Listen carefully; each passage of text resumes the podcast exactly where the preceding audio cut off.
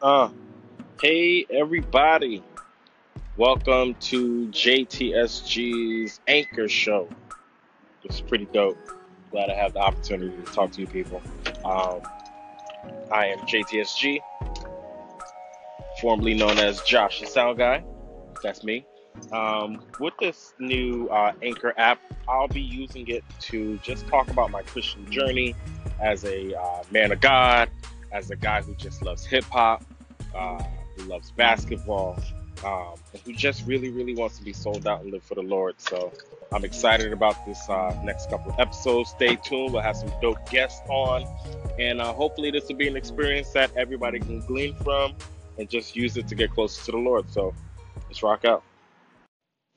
Hey everybody. So uh, forgive the audio setup. I'm using a Bluetooth device um, that shall remain nameless.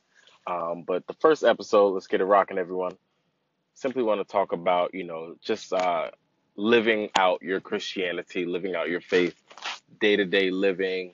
Um, how do you make the Bible applicable to your everyday life? Um, so I think I'm going to be using the call in feature on this.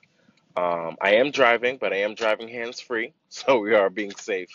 Um, so let's talk about just you know daily application you know um, how many of you when you get up in the morning the first thing you do is prayer uh, or the first thing you do is read your bible and then you get your day started. Um, i know for me being a married husband to one wife shout outs to you melissa love you boo um, with three children um, it's kind of difficult if I don't plan properly or if I don't um, manage my time properly, meaning going to bed on time or setting alarms. It's pretty easy to get up in the morning and just go, um, missing your morning prayer, missing that intimate time with the Lord. Um, so it can get pretty tricky. Um, yeah, you know, people could say your excuse is pretty valid. You know, you got kids, you got work, you have a wife.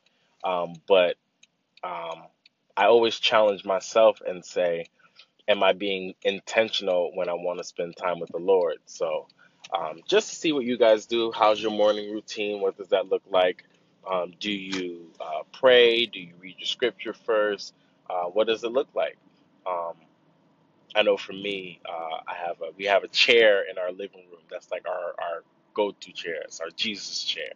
Um, that's the chair that we normally sit in, read, do our devotionals, pray, and then kind of jump up and start the day.